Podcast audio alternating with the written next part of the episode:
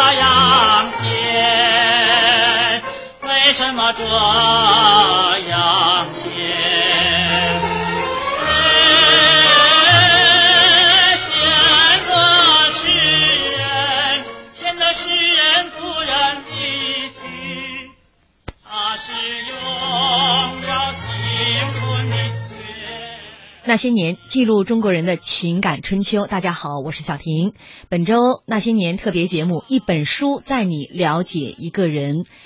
本期嘉宾老陶带你了解王蒙。他的推荐理由是这样的：王蒙的经历大开大合，大起大落，但他一直专注于文学，醉心于文学。下放新疆，文思泉涌，官至部长，笔耕不辍。耄耋老矣，依然妙笔生花，可亲可敬可赞。那么也欢迎大家在新浪微博来和我们沟通。您可以在新浪微博检索“经济之声那些年”或者艾特主持人小婷。今天开场的这个沙发是被飞跃极限他抢到了，找了一堆歌哈。他说怀念战友，因为王蒙确实有在新疆的经历呢。最终我自作主张选择了《花儿为什么这样红》，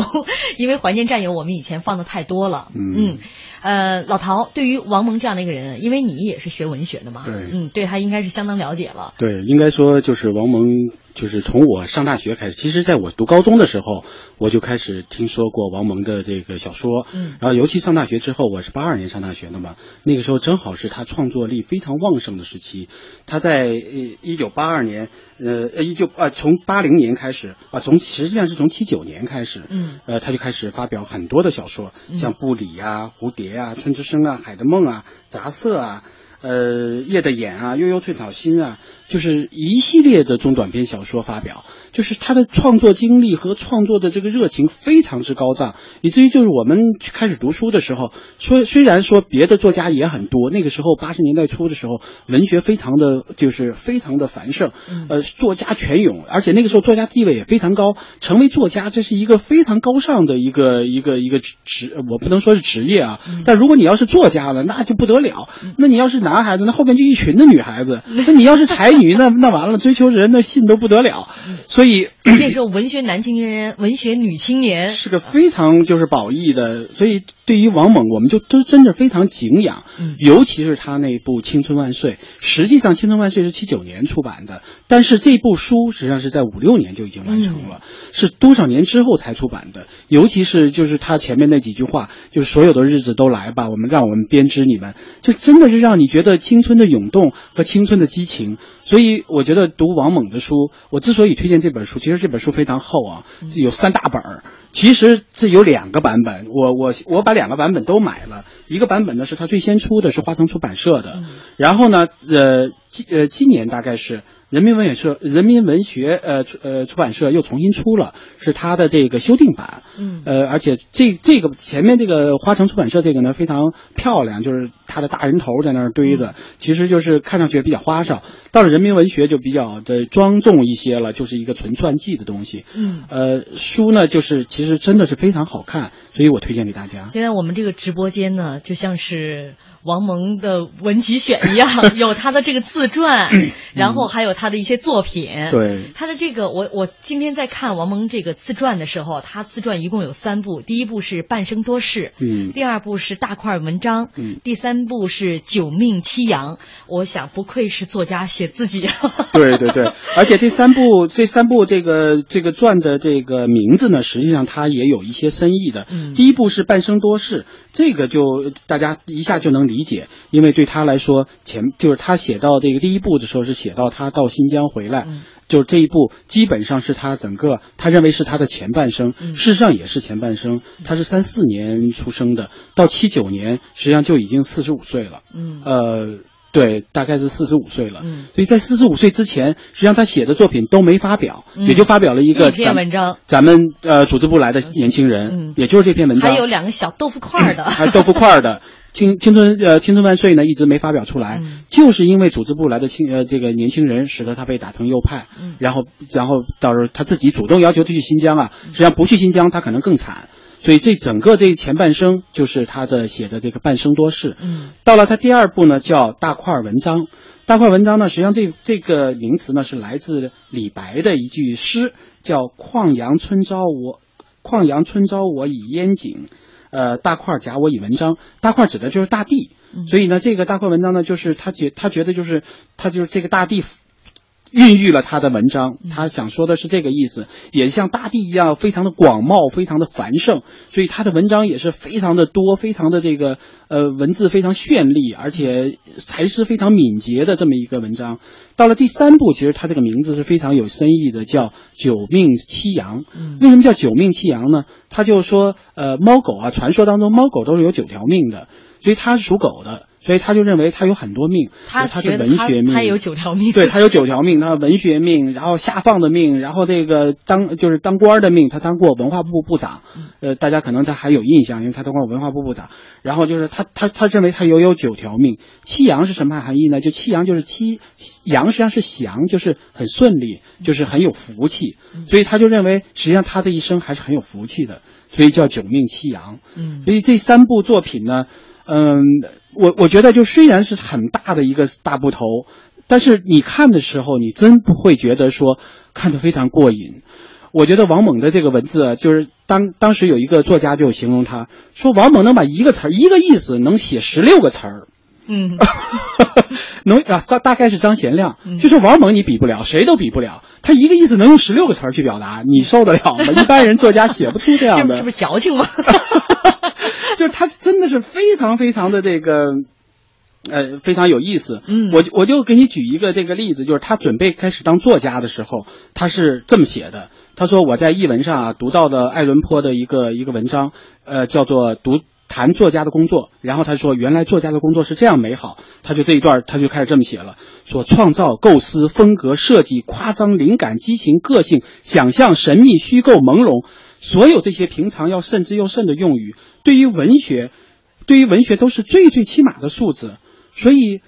当当他说他要写文学的时候，就像一个想想法像闪电一样照得我目眩神迷。如果王蒙写一部小说，长篇小说，他说我一定可以写一部独一无二的小说，因为他说写从旧社会进入新社会，从少年时期进入了青年时期，从以政治活动、社会活动为主，到开始有大规模、有计划的经济建设，写从黑暗到光明，从束缚到自由，从卑微到自由，从童真到青春，写眼睛怎么睁开，写一个偌大的世界怎样打开了门户，展现在中国青青年的面前，写从欢呼到行动，歌唱新中国，歌唱金色的日子，歌唱永远的万岁青春。嗯，你看他写文章，他写这篇这这篇回呃这个回忆录回忆录的时候啊，写这个三部曲的时候，实际上他当时已经七十七十多岁了，大概七十五七十六这样的。发表之后是七十五七十六，一个七十多岁的老人还能写的这样的激情，还能用这么这个这种而且那个时候的生活似乎是历历在目。对对对，他每一个细节都在他的这个记忆当中。对嗯三部这个大部头啊，嗯老陶，你总结起来，如果让你来梳理王蒙这一生，你会用他用哪些关键词来梳理他？我我其实我觉得就是我觉得最几个关键词，第一个就是青春万岁，嗯这是他的一个文章的名字，也是他前半生一个一个一个写照。实际上，我觉得是王蒙一生的写照。他一直生活一种青春的状态里面，不仅仅是他年轻。你看，他三四年出生，四八年十四岁加入共共产党，嗯，然后呃四呃十四九年是五五零年，他就辞辞去了，呃不是辞去了，退学。嗯，十六岁的时候他退学，他在高一，然后退学参加了革命工作，当区团委书记。然后到了写小说的时候，他就实际上五六年他就写出，是五四年开始写小说，五六年就写出了《青春万岁》。嗯，这是真的非常不容易，就是二十一二岁的二十一二岁，所以他自己在回忆自己当要写小说的时候，自己的当时的个人情况那段都挺有意思。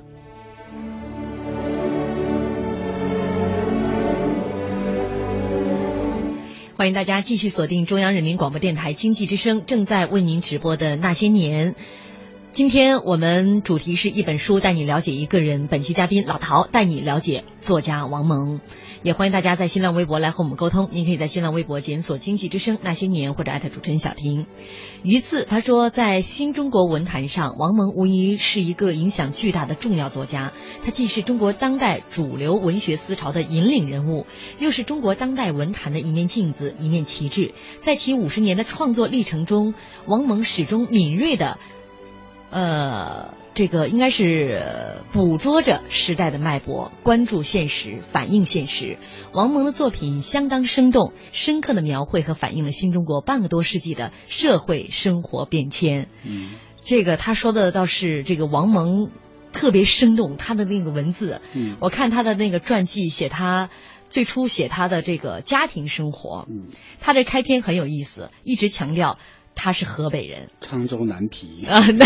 而且是哪个村子、哪一户都写的清清楚楚。他这一生走到哪里，他都说自己是那儿的人。对，尽管他是出生在北京，对他出生在北京，实际上他父亲啊叫王章峰，他父亲非常有名的，他的父亲曾经参加过这个。呃，公这个公车上书，那是他祖父。啊，他祖父，嗯，然后就是他的父亲也是非常的，就是有有有有有才干，原一直那个时候从河北沧州南皮啊。能够考进北大的哲学系，然后后来又留日，所以他父亲一直是觉得我是一个非常有才气的人，然后他母亲呢，其实也应该是一个比较有才气，还能写文章，那个时候就是天竺，所以他他还是能够写文章的，理论上应该他父亲母亲还是挺合适的。他父亲当时找对。对象的时候就要求两点，嗯，一呃不能缠足，对，第二要有文化，就上过学，对。但是他父母呢就关系特别不好，嗯，就是从小就开始打，从他小的时候他就开始打，就俩人打仗打的特别的厉害，性格差异太大，性格差异太大。然后那个他父亲跟他母亲吵架的时候，他二姨然后就开始帮着，然后他二姨就拿绿豆汤咕咚就泼过去了，然后他父亲呢打不过，因为他他有有二姨，还有个还还有他他姥姥姥姥。三个女的一块打他，然后他父亲就采取什么招啊？脱裤子。这个是王猛在自传里面写的，他是觉得这是最后的一道底线了。对，所以这个王猛就说：“他说可能我有点犯怵啊，有点有点大逆不道，我怎么能这么说我父母呢？”他确实，他父母就是吵架吵得厉害的时候到了什么程度？他父亲就要离婚，他母他父亲就天天吵着要离婚，但他母亲一说你要赡养费，他父亲不吭声了。嗯，然后一边说离婚呢，还一边生老二、老三、老四。他说这个事情是一个让人很尴尬的事情。对，我也没有办法再多说什么了。对他自己都没办法多说。而且有一回，他六七岁的时候，他跑到他父亲屋子里去，把他父亲的日记给拿出来看了。然后就父亲日记里面就写：“今晚留宿在暗娼家。”就当时说在日本嘛，然后又又翻到一篇说他他那个老婆又给他写信了，说只有要钱没别的，就是要钱，没有亲情，没有什么关心，就是要钱。所以在这个问题上真的是非常的他的父亲从来对钱不在意，嗯，发了工资呢，一高兴一半就用去跟大家的吃饭，嗯就是他会觉得这个吃饭是一件很愉快的事情。他对孩子的要求就是体育，然后洗澡，然后不能驼背。这几样事情，然后他父亲呢，最好的这个时光是在北京，当时是这个商校当校长，对收入不错。他们家住在后海，然后后海他们家还专门是有一条小游艇的，在后海，人家都是去那儿。呃租船划船过周末，他们家是在自己的小码头上 把船这个解开，然后上到船去度这个周末，所以日子过得相当不错。是，但后来父亲的这个工作一而再再而三的这个变动，嗯，就是校长人家辞了不让当了，后来去当老师，老师然后也给他解聘了，也不让当了，工资越来越少，他们家就从后海的房子越搬越小，越搬越小。对他父亲，因为就是一个很不很不靠谱的这么一个父亲，对你这个词用的 就是一直觉得一直觉得自己很有才干，天天在抱怨，天天在骂，然后从骂他老婆、骂社会、骂学校、骂校长，就一个一路骂过来。呃，但是呢，确实他自己什么也做不成，一会儿说自己要写书，一会儿说自己要发文章，一会儿要怎么样？最后就睡睡睡在炕上睡着了。他也是听到他父亲的一些同事，包括他父亲曾教过的一些学生，就说他父亲上课特别。就是漫谈式的，也没有一个主线，你也不知道他在说些什么。他母亲呢，就是一个家庭主妇，嗯，出去吃一顿饭会觉得太浪费了，太奢侈了，这顿饭得花去多少钱呢？而他父亲经常就不管家用，呃，他记得经常记得一个场景，就是他妈妈、他小、他二姨还有他姥姥三个女人就坐在那儿，面呢没了，米呢没了。钱呢没了，然后就开始翻家里边，终于找到一件什么棉袄啊，一个帽子呀，就当了，然后当回来一点什么绿豆面，就算是有一顿晚饭吃，凑合一顿就是一顿。所以他母亲对于他父亲这种不靠谱深恶痛绝。说他父亲叫外国六，而且他他印象当中就是他母亲经常带着他走街串巷去找他父亲的同事啊朋友啊，就两件事儿，第一是说他这个老公多么不靠谱，第二是说他们家没钱。带他去呢，他就是一个道具，因为他很瘦弱。你看一看，他一个是瘦弱，再一个他聪明啊。他他一说就是他觉得他特别值得自豪。你看一说什么什么天上知天文下知地理，张嘴就来，就是词儿就是特别溜，课功课。又好，所以那大家一看觉得，第一是真实的，他们家确实没什么吃的；第二，小孩很可爱啊，就来点吧。嗯，所以就所以就是他印象特别深。但是全家人尽管这样哈，他姥姥他他就说他们家的这个阵营，三个女人会跟他父亲吵，他父亲离开家呢，三个女人其实也会吵。但是无论怎么吵，家里所有的人都是很爱王蒙的。对，呃，他有一次这个印象特别深，就是他父亲说带他去看牙。坐在公交车上，然后从公交车上下来之后说：“你在这儿等一会儿。”他父亲离开了。过了一会儿，他父亲回来了，然后呢，就突然他发现他父亲头上那顶帽子没了。嗯。然后呢，他说帽子呢，他爸也没说，说走，呃，这个爸爸这个发钱了，发工资了，带就带他去做补了牙齿。等到再后来，这个他母亲有一次。带他上街，他突然看到那个地方，说：“这是我爸发工的地方，叫这个永永记啊当，就是当铺三个字儿。”他母亲赶紧就捂着他的嘴。其实我看那幕的时候，我特别心酸。他写这幕时候之前，正是他们家，他描写他们家如何的争吵，如何的父母的这种不堪啊，各种各样的事情，在他幼小心灵当中的那种折射。呃，包括他会他会考虑人的生和死，但是下一幕就写到了这种关爱，就是这种真实是在每个家庭当中都在上演的。对对对，其实就是当我们说到他小时候的事儿，其实就是因为我们对王蒙其实太熟悉了，小时候的事儿反而大家都不了解，所以给大家讲一点这个有趣的故事，并不是要要让王蒙给他抹黑啊，但实际上确实他的。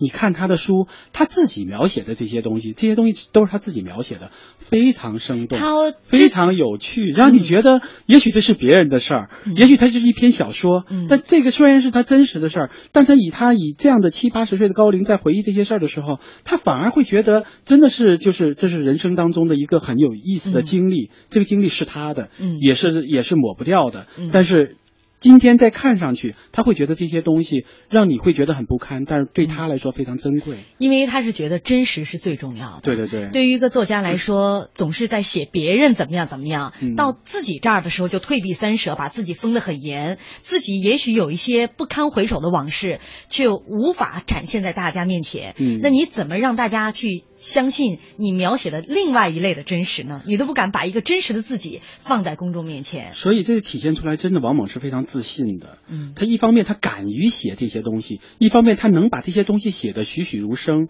就是他既自信又有才气。他既觉得这件事情是我不能够呃不能够抹杀的这种过去，又觉得这些过去其实成就了我的现在，又觉既既觉得说这些过去虽然是那么不堪，但是并不丝毫影响我今天的我今天的这种形象。嗯，但是我也在想，这样的一个老人，当用他的笔墨在撕开自己那些 尘封的童年的往事，现在就一个外人来看，这是家丑的一些事情，是一个什么样的一个心态？嗯，什么样的一个包容度？所以他其实还是很有心胸的。其实到后来，大家能看到，包括他说这个郭敬明，说王朔，其实就是这些东西，尤其是郭敬明争论非常厉害，说这个王蒙专门是给郭敬明加入做做鞋，呃，做担保人，做做推荐人。嗯，大家都会觉得很奇怪，为什么王蒙会会赞赏郭敬明？其实，在这个问题上，就是王蒙其实一直。他一直是非常开放的，非常包容的，非常有自信的，非常觉得说文学就是文学，你们不要把文学说的那么高，文学做不了文学之外的事儿。许多人都觉得文学应该反映社会啊，文学应该改，呃又又鼓励革命啊，文学应该拿出来作为一个这个社会的武器啊，作为匕首啊，作为头枪啊。他就认为文学就是文学。当你把文学到做那样的用处的时候，反过来说也会伤害文学，也会伤害写作的人。所以你看他在写他。小的时候，最初对于一些诗歌的理解的时候，就是美。对他第一次对月亮产生那样的一个情感，就是他们小学的时候有一个作文的范文，嗯，他第一次看到了对于月亮的描写，月色竟然有那么多的词汇能够描写月亮。他第一次觉得他跟月亮的时候对视的时候，他花大量的时间在看月亮。对，他觉得月亮是孤独的，嗯，他那个时候就会赋予这样的一个这样的一个月亮哈，他会赋予他情感了，这些情感都是从那些词汇当中来的。对，我觉得我都不能想象这个老人现在是老人啊，年轻的时候他脑子里就是不停的在想什么，他太什么叫文思泉涌，就用到文王猛身上是一点点都不为过的。其他人可能会觉得我要苦思冥想，我要呃好好的琢磨。对王猛来说，他基本上就是往外冒。我记得有一个相声，就说你摸摸我的肚子，里面全是才才华，一摁就全出来了。我觉得摁别人可能摁不出来，摁王猛肯定一摁全出来。他从上学呃小学三年级以前都是在第三名，全班的第三名。从小学三年级以后，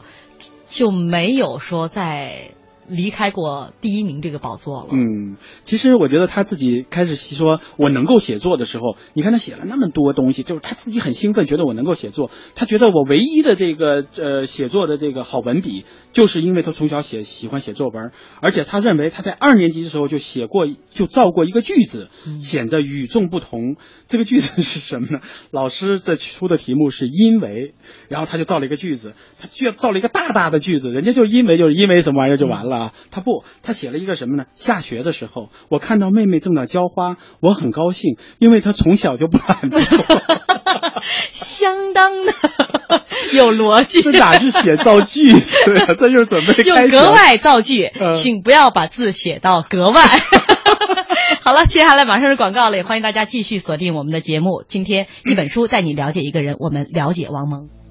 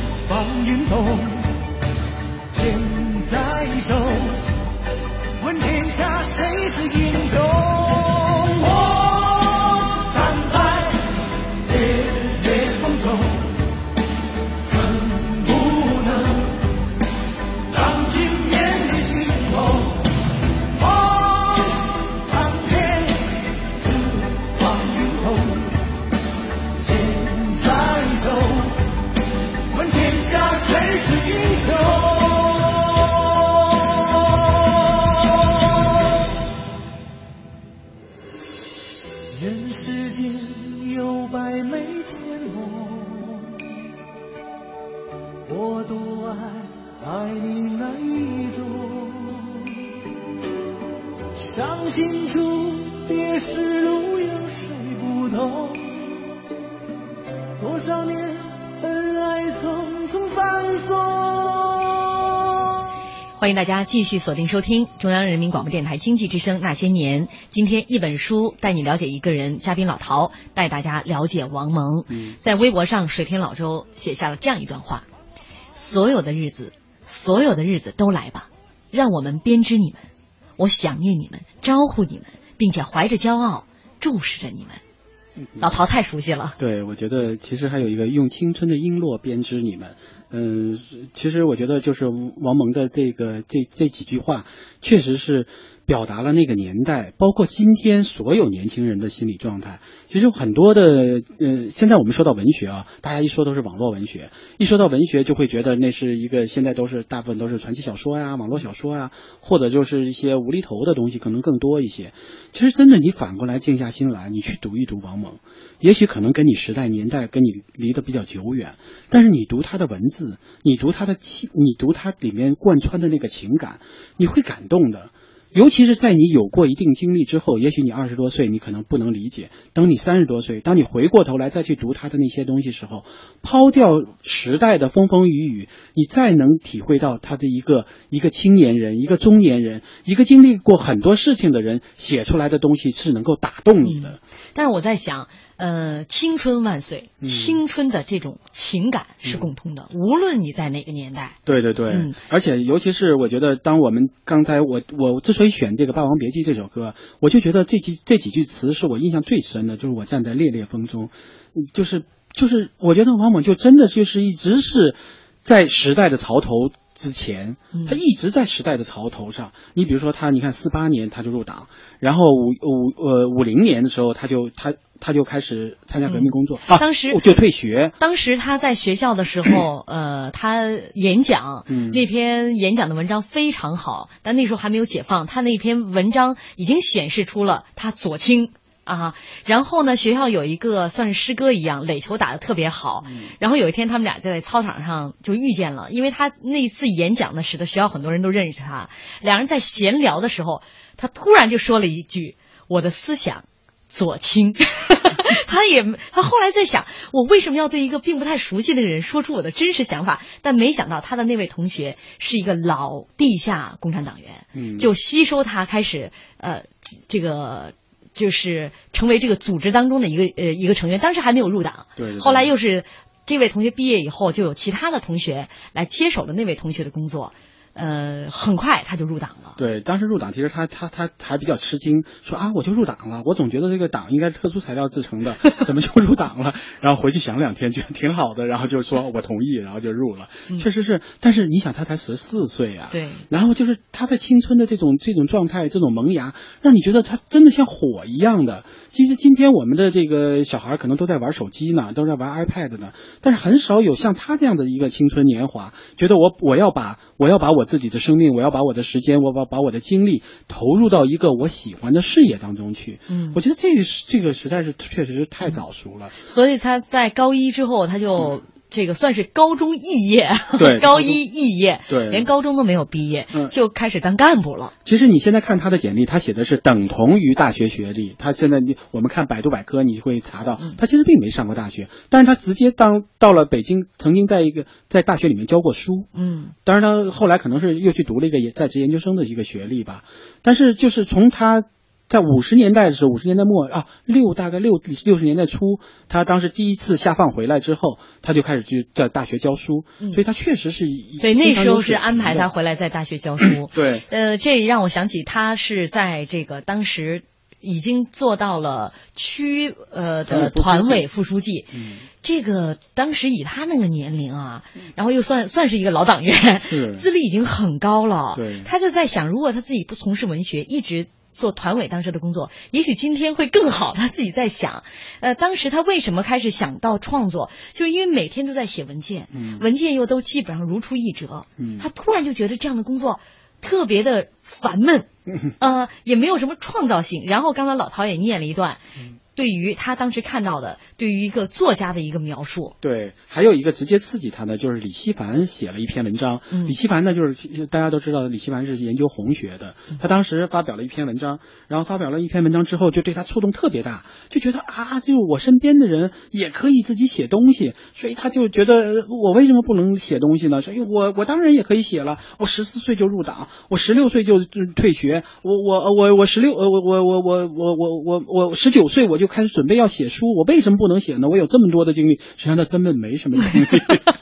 所以他写的所有东西，所谓的写写的这个，他当时写的这个稿子，然后递出去之后，别人让他翻来翻翻来覆去的改，他都觉得这简直是让人崩溃。我还是当作家的，怎么老改呀？然后发寄出去的所有的稿件，最后全原文退回，因为所有的编辑都跟他说，你应该写的短一点。他上来他就要写长篇小说，他为什么不能写长篇小说的？然后编辑都跟他说，你别着急，你写个短篇就行了。他说不。我一定要写个长篇。他写《青春万岁》的时候，呃，每天他说他在办公室就像做贼一样，但是因为他的职务他已经有单独办公室了，对，每天他在这个桌上就摆摆满了文件，然后就开始写。一旦有人进来，就赶紧把他这个这个文件把把他的文稿就给压住。然后每个人来跟他说话的时候，他过去是特别热情的对待来找他的人，然后自从开始写作之后，就开始。魂不守舍，心不在焉。人家跟他讲话，他就巴不得赶紧讲完，赶紧讲完，你们赶紧走。嗯，然后好，他好进行创作。说这一年呢结束之后，他这个同级别的人都升了一级，只有他原地踏步。对你想想，他他五四年开始写《青春万岁》，五六年写完，那五六年他也才二十二岁，嗯他就开写出了一篇长篇小说。而且在这个长篇小说没发表之前，他又呃在发表之前，他又写了一个。短片嗯叫《组织部新来的年轻人》，嗯而就是这个短片使得他的这个生命发生了巨大的转折，嗯就是一下他被打成了右派。嗯，其实刚开始其实刚开始还是受到了，就算是一颗新星一样。对，他是一个新星。当时韦君仪就是人民文学的主编，专门来找他。就跟他谈这个小说，就觉得哎呀，这个年轻人写了这么一篇小说，真的是太不同凡响了。他的思想、他的思考、他的这个文笔实在是太好了。专门人民文学组织了一次，组织了一次研讨会。呃，后来好像是发表在人民人民日报还是光明日报上发了一个研讨会的这个讨论的结果，就发发表在报纸上。你想，他才二十一二岁啊，那个时候，他写的作品这样受到关注，已经有这么多。著名的作家来研讨说这个这篇小说写的多多多好，但是突然之间在文汇报上发了一篇反思的文章，就说这个这个作品究竟是要向究竟要说的是什么？嗯，所以这这这当时文汇报是怎么回事呢？他有他有一段描写挺有意思的。当时文汇报就听说了。他就是因为组织部新来的年轻人发表之后，他很很轰动，很红，大家就觉得他肯定是有有稿子的。他告诉大家还有一个青春万岁，嗯，然后文汇文汇报就来约稿，就是我们要连载。嗯，当时他就跟文汇报说说这个嗯不太适合连载，因为他写的时候是一气呵成的，不是特别适合连载。文汇报说没关系，说我先给你五百块钱稿费，嗯，那时候已经很高了，定金。他的那个前一部发表的组织部新来的年轻人就拿到了四百多块钱的这样的稿费，说人家是骑着摩托车送到他家，送到他的这个单位啊，然后当时又觉得风光无限，啊，觉得 太，因为他每个月才才几十块钱，对对对，所以。就是文汇报给了这五百块钱定金之后呢，他就把这书稿给了他们。结果没多久，呃，后来啊，他一直不同意，他坚决不同意。后来那个就给了他定金，他拿了这个定金呢，后来就准备说要给。结果没曾想，文汇报就发表一篇文章来质疑这个组织部新来的年轻人，一下在全国就开始开始往。左偏了，说这个开始是右派，因为正好五六年到了，五六年五七年开始就是大鸣大放了，开始打打右派了，反右派了啊，反右了。然后这个时候就开始就觉得形势就紧张了，因为那个时候韦俊义专门又专门跑到他们家来跟他谈这件事儿，他就知道，因为韦俊义他老他他爱人是北京市委宣传部的一个领导，所以他知道这个口径是不一样的，他传达的话不是说仅仅代表他一个人作为出版社社长说的话，所以他就开始反省。开始检讨，嗯，结果没成想，后来这个组织部新来的年轻人毛主席看了，嗯，毛主席专门发话了，说这个文章写的不，这个小说写的不错嘛，嗯，就这样，他没有没有再被打成一个右派，嗯，但是他也因此受到了很大的影响，嗯，但是这个作品让他在文坛上就是大家都知道了王蒙，另外一点呢，就是这笔薪水也让他顺利结婚，对对对，因为当时他他其实在这个著作当中写到，他这一生跟他的爱人。他的这段爱情是他一生当中最大的一个财富。对对对，嗯，这个四百多块钱的稿费，使得他顺利的买了很多家具，热水瓶啊，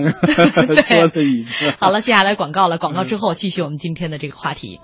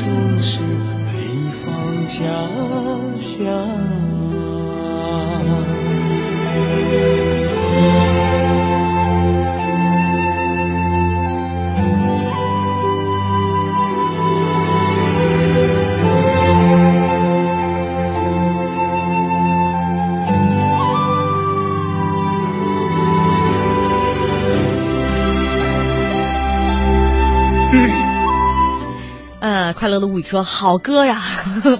川子的二说：“原来老陶是个文艺男青年，学文学的，没错。所以他大学的时候正好。”在研究王蒙，对，正好就是在我我都觉得那个时候读王蒙是一个特别享受的事情，就是我我我觉得还剩下最后大概十分钟不到的时间了，显然我觉得我们在推荐这个书里的很多的东西都推荐不出去了，但是我还是希望更多的人能够读一读王蒙的书，不仅仅是说读他的文学。可能你还要可以读一读他的诗，读一读他的呃，除了小说之外，还可以读他的诗，可以读他的论文，可以读他的回忆录，可以读他的这种评论文章，可以读他的这种文化论著，包括他写老子，他评论《红楼梦》，包括他写庄子，他都是一个就是一个，你想想这这一个老人一生是多么的丰富，而且他还当过文化部长。你说你 是有级别的，对，人都是有当部长啊，这都是，这不是开玩笑。其实我是在单位，当时呃呃请就是他请他，我们单位请他来开过一次讲座，那个时候他已经将近七十多岁了，将近七十岁的时候，就是我就觉得他的思路之之清晰之敏捷，就是就是。就文采之飞扬，他真的就表达的时候非常非常的流畅，嗯，不停的有词汇冒出来，就是让你觉得你一会儿就被他带进去了。嗯，他对历史，他对现实，他对文学，他对这个嗯嗯就是人事有特别通达、特别旷达的这种理解和认识。包括我为什么推荐这首《鸿雁》这首歌，你就看你就听这首歌的时候，你看王蒙的东西，你真的就能感受到那种豁达。嗯，那种豁然开朗的感觉，那种站在一个一片荒野旷野之中，然后你看的天是那么高，天是那么蓝，地是那么样的辽阔，你没有什么可以不能放下的东西。嗯，所以他也说，那些人对于呃经历了生活当中一些事情就开始抱怨的人，对，呃，他依然在歌颂着生活的美好。是，呃，他因为一篇文章，呃，一部小说吧，呃，这这个生活发生了一个翻天覆地的一个变化，呃，到了新疆十七年，对，啊，十七年以后才回到了北京，而且那之后自己。有这么强烈的创作欲望，竟然一直压抑了这么多年。对，在这个七八年、七九年以后，才开始重新走向创作的什么叫火山喷发一样爆发？他当时在新疆的时候，他开始抽烟，他就觉得我我我，因为抽烟很好玩，也起起码能打发时间啊。因为没有事儿干，晚上就很早就就关灯睡觉了，然后白天在那儿也基本上就是个劳动。呃，而且新疆那边呢，人就非常质朴，非常淳朴，他还会维吾尔语，他跟这些维吾尔语的大爷大。妈非常打的打成一片，所以呢，他在那儿就觉得不会再写作了，他所有的这个纸纸啊笔啊都找不着了，都没有了。然后突然回到呃回到了北京之后，当时七七年七八年，然后说能够回北京，他就心都是都飞着回来了。虽然说他离不开，他觉得那个地方给了他一个创作的空间、创作的天地、一个生活的一个环境。他其实是到了北京被别人留下来了，对对对，这个中国做鞋的很多人就把他给留下来，就走不了了。是是是，然后就是就觉得哎呀，你还是回来吧。后来他自己也觉得特别的不好意思，因为又把整个新疆文学，当时他在他的他的那个他。的那个关系是挂在新疆文学呃出版社的，嗯，他又把人家出版社的那个出差旅费都给花的差不多了，因为北京老招呼他呀，老有创作创作家呀什么的，他就老得来呀，嗯，这这那那种杂志，你想想这个出出差加差旅费是有限的，他老用，而且老坐飞机，他就特别的抱歉，特别的不好意思，但是最后他当然还是回来了，因为觉得确实这个地方，他回来以后就回到北京做鞋来了，然后确实一下子就开始爆发出这种。创作热情，每天他都在写布里，还啊这个这个呃风筝风筝飘带，然后夜的眼春之声，就大家都忽然觉得他是一个意识流的小说，就最先出现它是意识流，因为像布里就讲一个老革命，因为为什么说布里呢？因为他是少年布尔什维克，他们他们年轻的时候一直最后都写此字布里，就此字布尔什维克的敬礼，因为。不用写那么长，他们就他们这些少年少年布尔什维克心里就是有这样一个情节，所以这个老革命回头想看到自己的一生，回顾自己这一生，像蝴蝶一样的被，就像庄庄子梦蝴蝶，到底我是蝴蝶还是蝴蝶是我这样的一个突然之间的一种变化的时候，确实是觉得人生非常非常的有有有意思。他自己在呃这个这个第二个第二部这个自传大块文章，嗯，大块文章里面。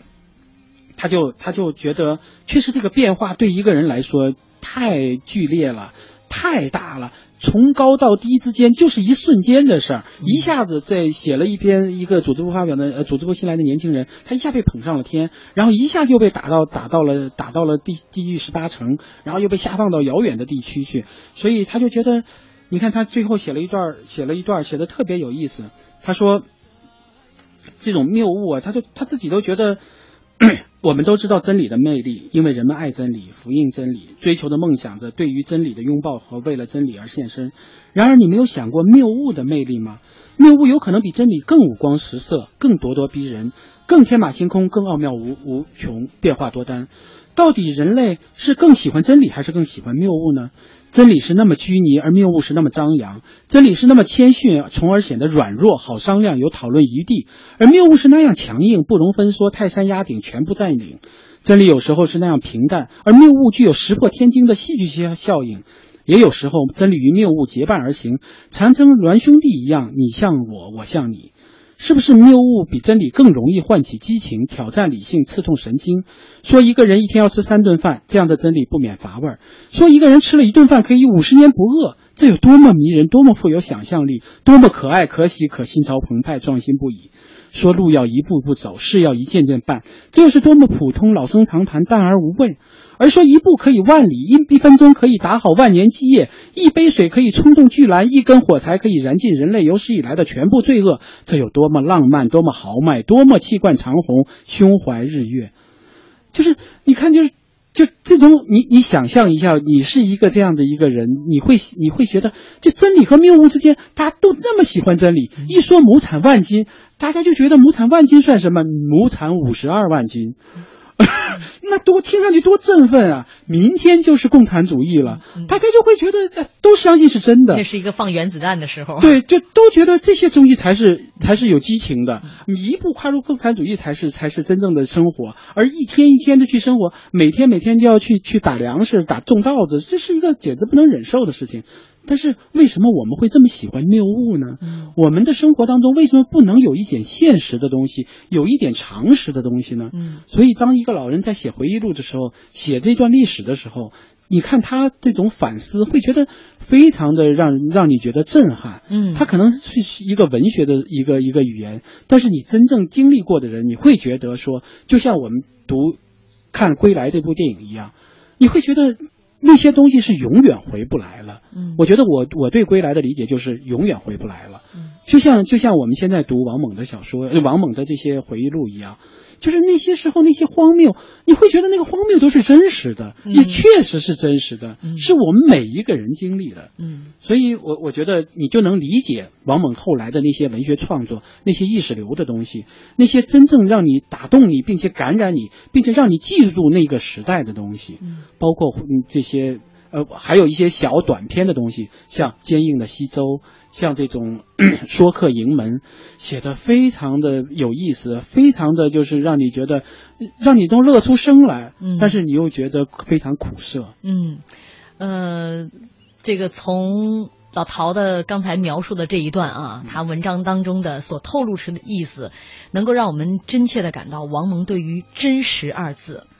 他有多么重视。对，他其实。从他的自传从开篇，他都在强调真实。嗯，就是我们怎么样去真实的面对生活，怎么去真实的表达自己。对，嗯，实际实际上就是王蒙说过一句话，我觉得特别深刻。他就说中国的中国人的戏路子很宽。嗯他就说当时这个卢新华就是写伤痕文学的卢新华，然后后来到了美国，在图书馆里当管理员，后来又到了一个什么，就说其实中国人搞文学的人就是。就是中国人戏路子太宽了。